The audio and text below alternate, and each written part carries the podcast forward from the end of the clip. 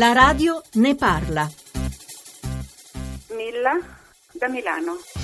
È proprio un'osservazione che faccio, è confermata dal titoloni sui giornali, dove prevale la morbosità proprio e quindi si comprende che più che il fatto in sé sono i particolari. E quindi io temo che il parlarne troppo e male possa far scaturire in menti già disturbate o malate, possa portarle a commettere lo stesso crimine, li porti a eh, emulare, replicando anche le modalità cosa che osservo appunto leggendo i giornali. Vale soprattutto la violenza contro le donne e ai vari crimini commessi nei confronti dei bambini.